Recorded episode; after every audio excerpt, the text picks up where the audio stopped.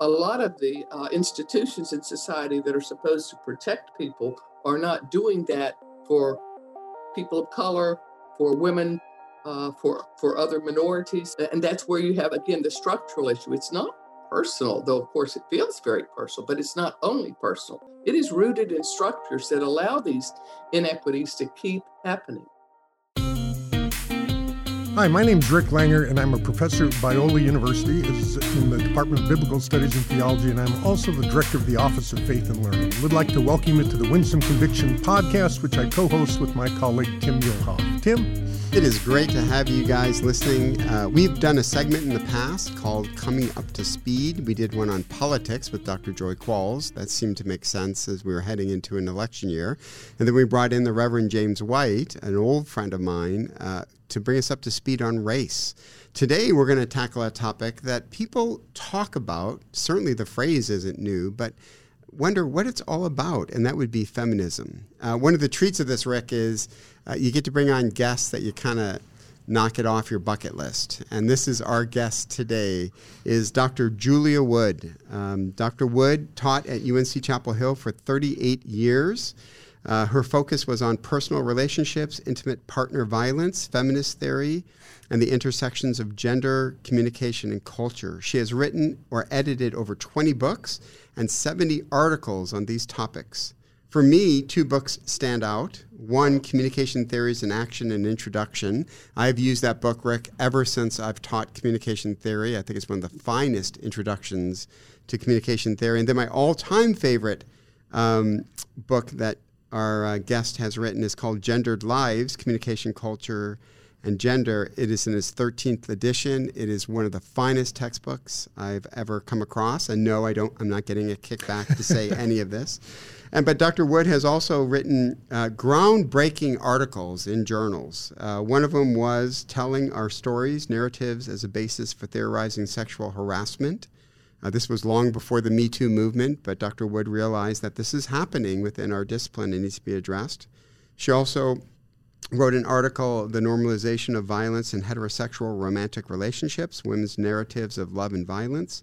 She also wrote an article, Monsters and Victims Male Felons Accounts of Intimate Partner Violence. Uh, listeners know I've been teaching self defense at domestic violence shelters here in Orange County, and Dr. Wood's insights have been invaluable. Well, her work has garnered attention, no doubt. Uh, she has earned over 30 honors uh, I think I've earned one. So 30 honors and awards for her work, work, including the Council for Advancement and Support for Education Award for Professor of the Year at North Carolina, Gender Scholar of the Year, and George H. Johnson, Johnson Prize for Lifetime Achievement. However, her greatest claim to fame. I can't wait to hear her this. Go ahead, Tim. Her Rick, greatest claim her to fame. I'd like to hear it. Go ahead. Claim to fame is she was my MA thesis director and my dissertation director for my time, all my graduate education was at UNC Chapel Hill. And in our last book, Rick, Winsome Conviction, I dedicated my section to the three people who have taught me the most about education, and Dr. Julia Wood was at the top of the list.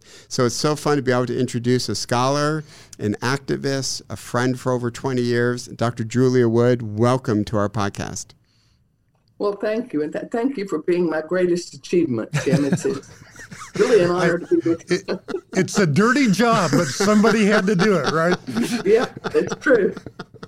No, uh, uh, Julia, it has been such a treat to be under your tutelage and you are this amazing scholar that just doesn't keep it in the classroom, but your activism, your volunteering, uh, is really a model for us in, in higher education. And we're just honored. We know that you're retired. We're just absolutely honored that you'd be part of our small little podcast and help with this topic. So, sincerely, thank you. Well, thank you for inviting me. You know, this is this is fun for me to talk about things that I'm passionate about. Well, we thought we'd start with a, a, simple question, but one that really needs to be asked. How would you define feminism?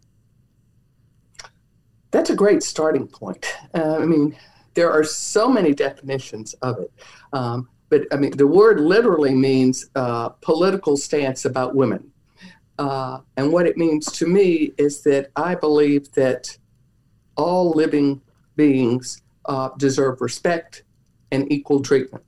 So I've never understood why it's such a devilish thing for some people to embrace that, for instance, men and women are equal. Uh, and I think that's the core of feminism as I understand it. Boy, that's tremendous. And, and wouldn't you add to this? Uh, I've read in your book, Gendered Lives, you said in its broadest definition, it's also an opposition to oppression. Absolutely, absolutely. Because once once you accept equality among among living beings, then you're not going to oppress one another. You, you, you can't once you decide they're they're your equals. Oh, that's great. Um, Julia, uh, one thing that I learned, and again, I'll confess my ignorance, and I think this is why this is just a great topic, is I was a mature follower of Jesus when I came uh, to UNC Chapel Hill, and I had I had read broadly on certain issues, but when you in your class that I was a TA talked about the three waves of feminism, I, I will just confess my utter ignorance that here I was as a, a mature Christian, but I did not know about the three waves. And so we would love for you to kind of bring us up to speed on the three waves. So, concerning the first wave, uh, would you explain that a little bit, the waves, and then who are the major figures we should know about when it comes to the first wave, and then maybe even sprinkle in Seneca Falls? Okay. Uh, the first wave is dated. Well, first of all, when most people think about feminism, if they do at all, they think about uh, the 1960s and beyond. But that was really the second wave. And there was a whole century of uh, activism and effort for equality before that.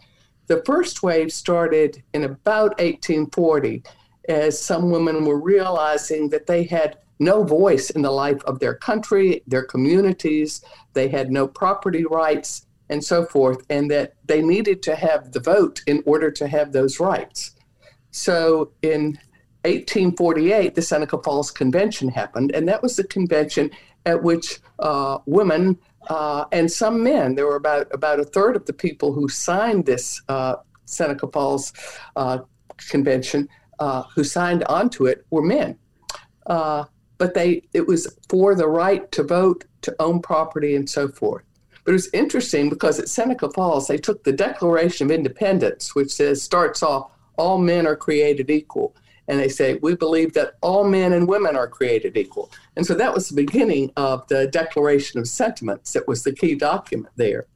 And then it took 70 uh, some years after that convention in 1848 for women to actually get the right to vote, which they did in 1920. And so by 1925, we say it's pretty much the end of that first wave.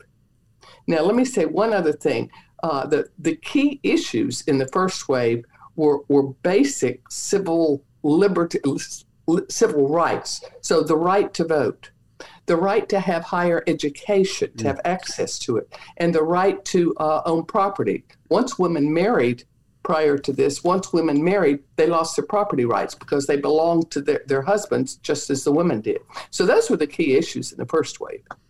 And back to the theme of uh, Tim and I's ignorance on these things, uh, was how um, standard, so to speak, were the property rights and things like that in the states? Because when I think of you know the, the United States before Civil War kind of times, it seemed more federal in the sense of states having greater autonomy and differences. How was that relative to uh, you know the the various civil rights that you're uh, describing here from the first wave of feminism? Well, there was some variation among states, but women basically did not have rights. They were not full citizens mm. any more than blacks were at that time. Yeah. Yeah. I read uh, a quote from Schopenhauer, the German intellectual, who said, um, Women are the perfect caretakers of children because, in essence, they are a child they are an adult child. They are not equal to the true human who is the man. And that I, pretty much sums it up. That's what women were fighting about. and that is stunning to see in a quote, Julia. And then I make the comment obviously, this man was not dating much, right? I mean, with that kind of attitude. But, but, but for, for my students to see it, and read it and to say, you got to be kidding me. And it's like, that's what women were fighting against in yes. the first wave. Yeah. yeah. I think there's similar quotes like that from Sigmund Freud as well. Mm. Um, mm-hmm. That I mean, it's one of those indicate. I mean, you can blame. I'm I'm German by heritage, and you can blame lots of nasty things on German academics. But one of the interesting things is seeing how this becomes pervasive. It isn't just one outlier or something like that, but there's like a a current, a drift, uh, ocean, whatever you want to call it. It's uh, you know prevailing sentiment. It seems. So, Julia, it, it, oh, it was the culture at that time. It truly was. Yeah. yeah. yeah. So, Julia, with with looking at this first wave, then we, I mean, it's not hard to conclude that the first wave is still happening in many parts of our world. In yes, in, in many parts of the world where women still do not have basic civil rights. Yes, it is still happening. In the U.S., we've moved a bit beyond that. Uh, we still don't have the kind of equality that, that I dream about, but we have moved beyond it. But there are places in the world where that isn't the case at all. And, what's so interesting about this, Julia, um, and what was shocking to me when I was at UNC Chapel Hill is when I when I learned about the first wave, it, it was so obvious to me that Jesus was a first wave feminist.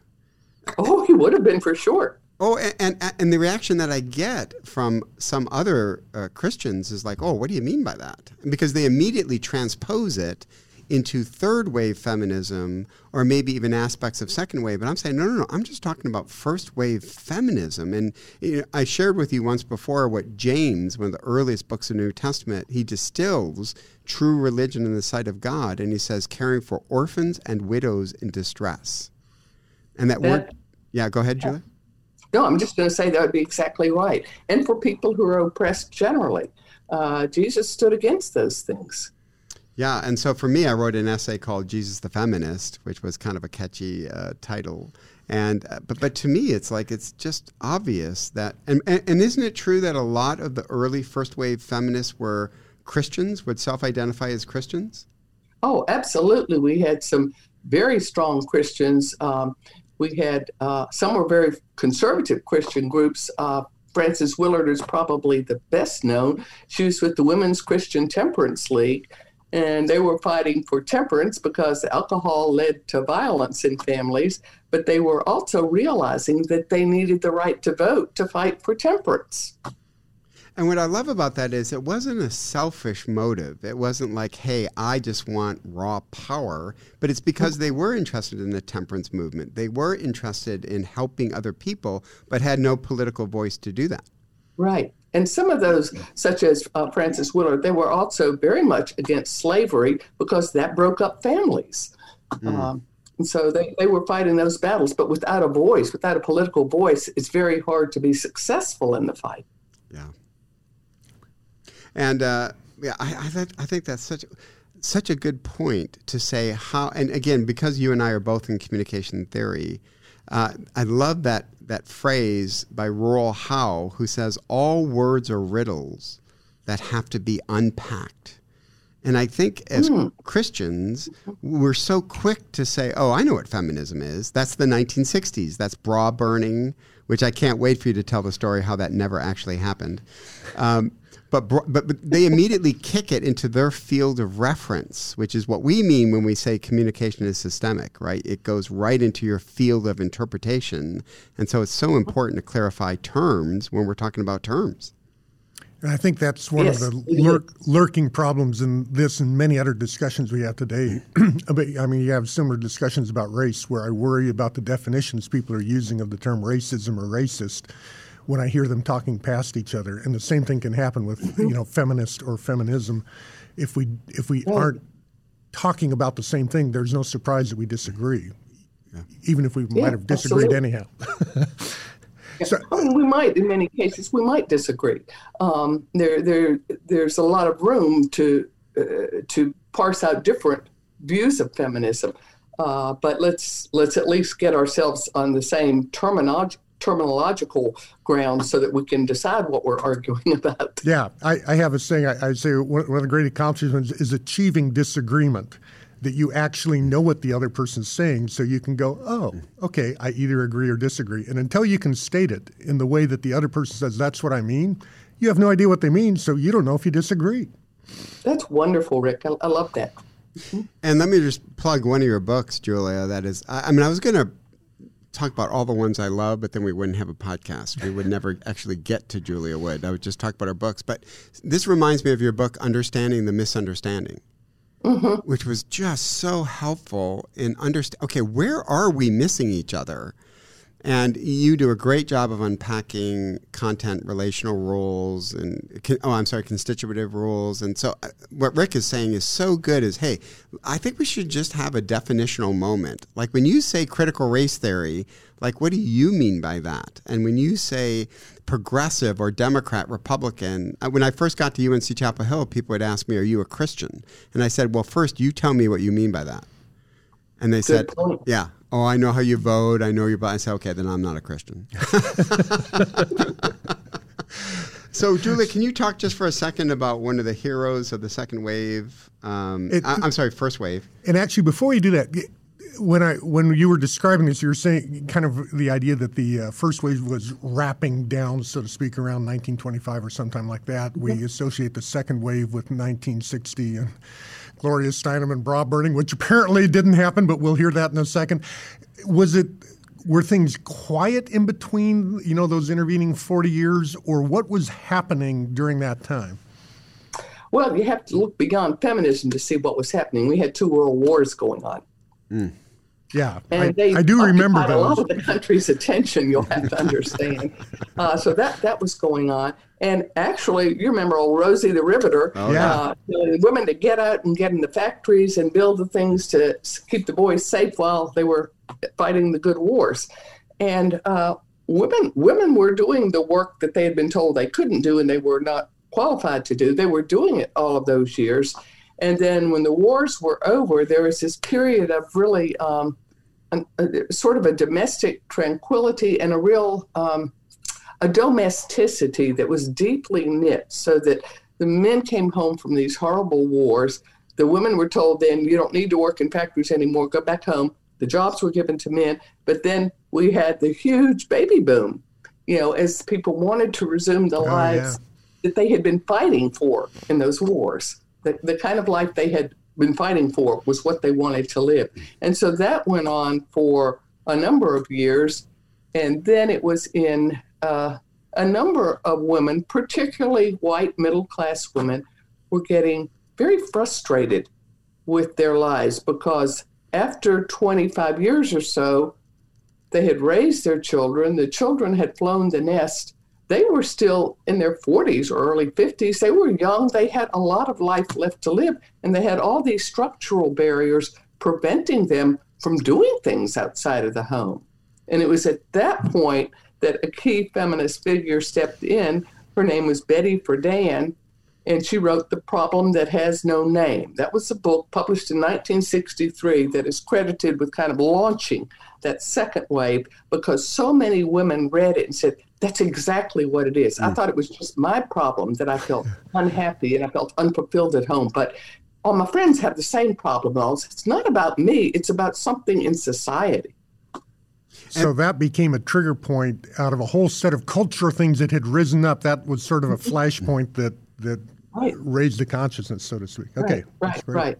And then Julia, the guilt associated with that, right? For many of these women is what struck me is look, you're you've got a house, you you have kids, you got a husband who dotes on you. You have uh, who are you to complain in post World War II America with all the affluence and these poor women were guilt ridden like what is wrong with me? I am living what I'm told is the American dream and I'm exactly. unfulfilled. Hmm. Mm. Yeah, they were so. So they really had two problems. They had this problem of feeling unfulfilled, and then the problem of guilt about feeling unfulfilled because they were told they had everything they were supposed to want. Um, and like, and and you know, let, let's be really clear here. Most of those women loved their homes, loved their families, loved their children, and wanted a life that was in addition to that, not instead of it, but in mm. addition to it, just like the men that they loved wanted. Yeah. so let me tell a personal story real quick, Julia. So you know you know wonderful Noreen, my wife. Mm-hmm. Lucky you. yes. So she was nervous to meet you because she was like, "Oh my gosh, this is the Julia Wood, and I'm a I'm a stay at home mom." I mean, that, that's what Noreen did early when we had three kids. And she has always commented at, at how at home she was because you absolutely affirmed that here is a, a sharp, brilliant woman who's choosing to stay home. And you just said to her, Noreen, I think that's wonderful. I think that is absolutely commendable that you were choosing to do that in this season of your life. And so I love what you said. It wasn't instead of, it, but but women wanted more than just. They didn't want to get rid of it, but but they wanted to add to it, and there was nothing wrong with that. Exactly. Exactly. And at that time, women there were no laws to protect women in the workplace. Uh, if a woman got pregnant, as my mother did when she was married, she was fired because you couldn't be a mother and uh, a professional. Mm. There were no laws to protect her. There were no laws to protect any women. Uh, there was rampant job discrimination. You know, incredible sexual harassment long before the Me Too movement. There wasn't even a name for it when the second wave started. Mm. So the the the the changes we fought for in the first wave were great, but not sufficient to let women really begin to lead lives on an equal par with men. And that's what the second wave was about trying to get at a different level of inequality, especially in the workplace and in the financial world. Women couldn't even get a charge account in their own name. I had to get my sweetheart in 1976 to sign oh. that he would accept responsibility for my bills. Now he doesn't anymore. An entirely different question, though, right? My own name. Yeah. Is, is that what Friedan meant when she said the problem is political?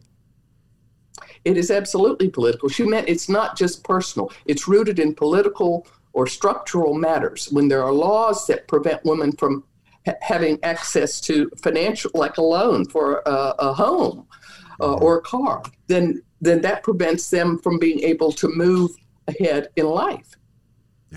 This, these are laws. they have got to be changed. There were no laws against sexual harassment. That certainly interfered with a lot of women's ability to work and to learn to the extent it was happening in schools.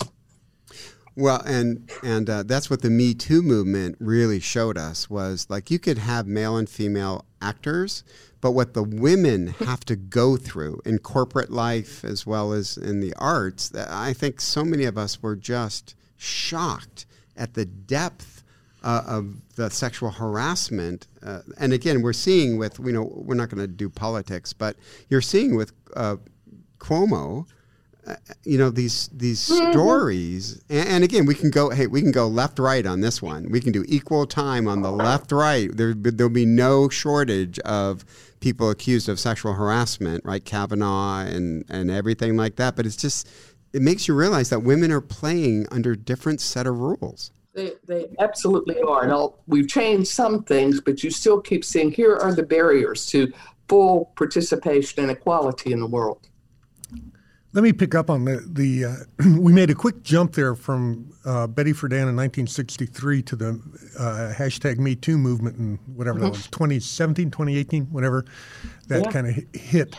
Uh, it strikes me in my foggy knowledge of these things that we moved chronologically from probably what we would call second wave feminism to third wave feminism by the mm-hmm. time we get to 2018. Yet, on the other hand, it seems to me that hashtag Me Too movement would actually be classed with second wave feminism. Or am I mistaken about that? In other words, I mean, I'm not su- surprised that everything wouldn't have been worked out. I'm just trying to get my bearings straight on these issues.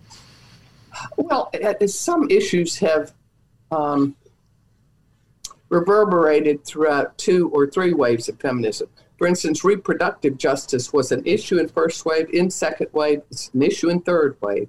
Uh, certainly, sexual harassment on the job and date rape and rape in general became issues in the second wave that have not yet been settled. We got some laws passed, but enforcing them and making it um, uh, unacceptable to do these things. That's the third wave is picking up on that to carry that particular issue forward.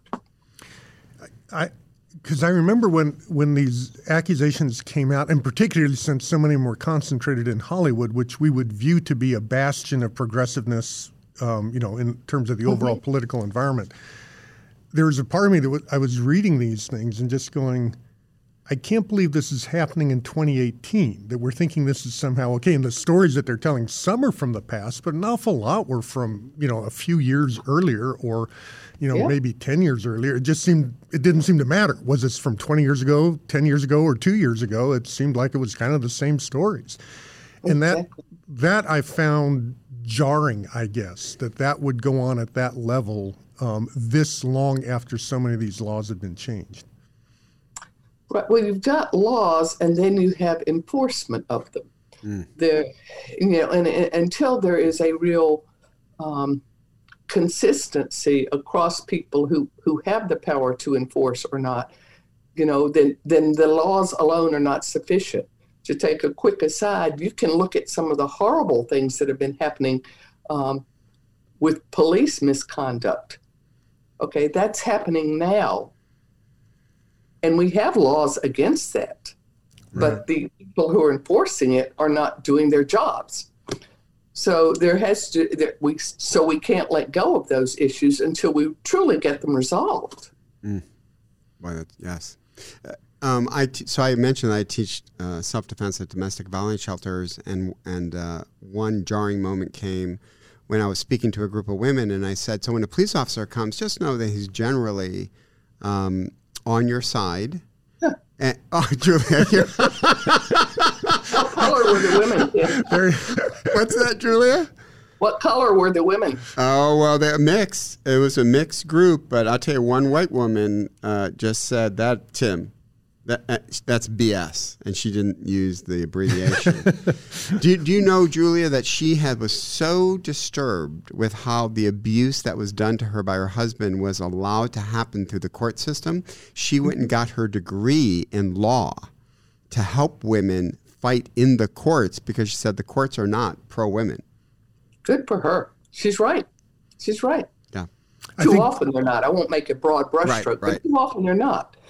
And too often the, the police are not pro women, and too often a lot of the uh, institutions in society that are supposed to protect people are not doing that for people of color, for women, uh, for for other minorities. They're just, um, and that's where you have again the structural issue. It's not personal, though of course it feels very personal, but it's not only personal. It is rooted in structures that allow these inequities to keep happening.